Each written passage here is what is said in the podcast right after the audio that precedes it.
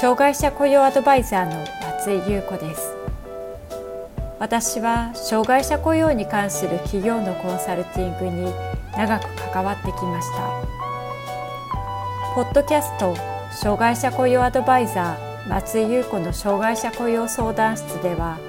障害者雇用に関する質問に対してその問題解決や新たな視点をお伝えしていく番組です。企業での障害者雇用が進んで働きたいと願っている障害者の方が一人でも多く働けるようになればと願っていますそれでは本編のスタートです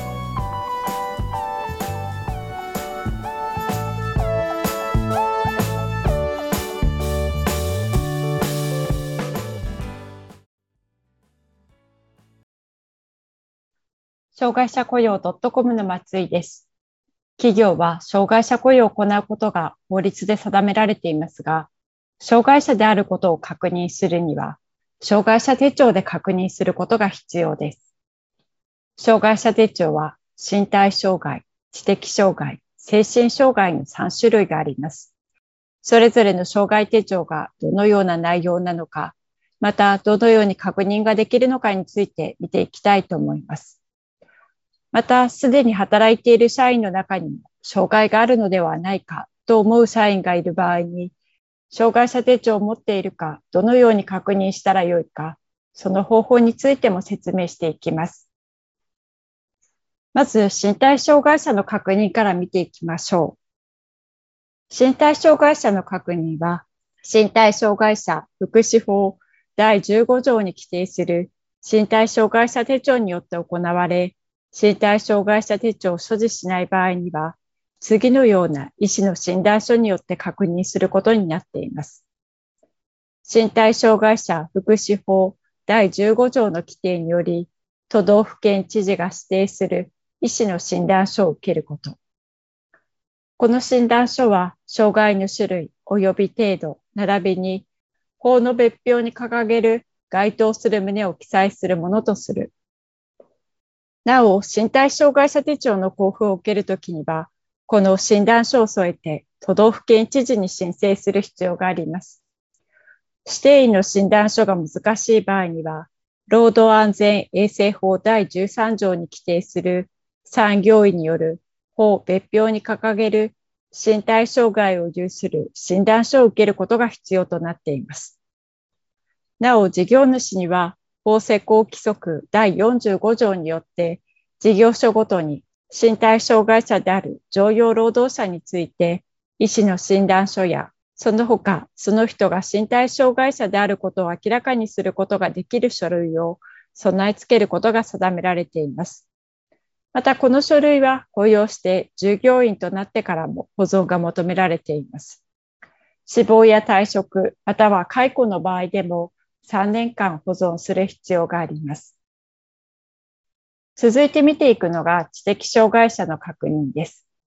知的障害者の確認は原則として都道府県知事、または指定都市市長が交付する療育手帳などによって行われます。療育手帳などを持っていない場合には、都道府県の障害者職業センターなどの判定機関の交付する判定書によって確認することになります。重度知的障害者であることの判定も、障害者職業センターで行われます。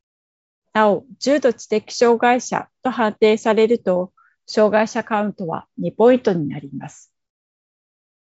続いて見ていくのが精神障害者の確認です。精神障害の確認は、都道府県知事から交付される精神保健福祉法第45条に規定されている精神障害者保健福祉手帳による確認します。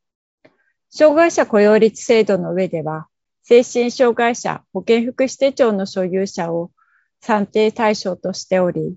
短時間労働は原則0.5カウントとなっています。障害者雇用に関する助成金については、手帳を持たない統合失調症や躁うつ病、転換の方も対象となることがあります。精神障害で就労を希望する場合には、症状が安定し、就労が可能な状態にあることが定められています。そのため手帳所持者を含め、主治医の診断書、意見書による確認も大切になってきます。確認するときには、障害者のプライバシーに配慮する必要があります。精神障害者を雇用する場合には、勤務中の配慮なども考慮する必要がある場合が多くあります。病状や服薬、主治医のアドバイスなどを聞いて確認しておくことが不可欠となります。障害者雇用が企業で進んでいる中で、すでに働いている社員の中にも障害があるのではないかと感じることがあるかもしれません。そのような時に障害者手帳を持っているかどうかを本人に確認しても良いのかという点について説明していきたいと思います。障害者手帳の確認は特定の社員に対して周囲の持つイメージや意見をもとに障害の有無についての確認を行うことは NG とされています。職場における障害者であることの把握、確認については、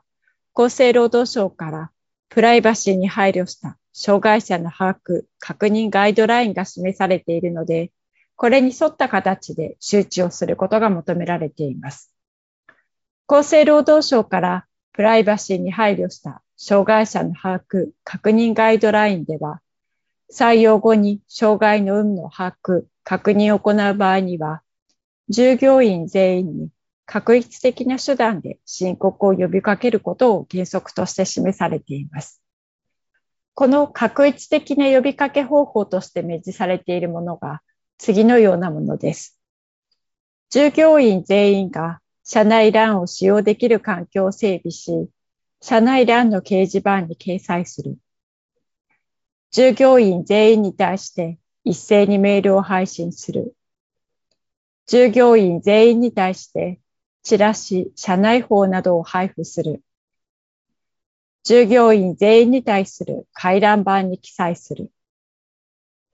一方、不適切な呼びかけとして示されているのは次のようなものです。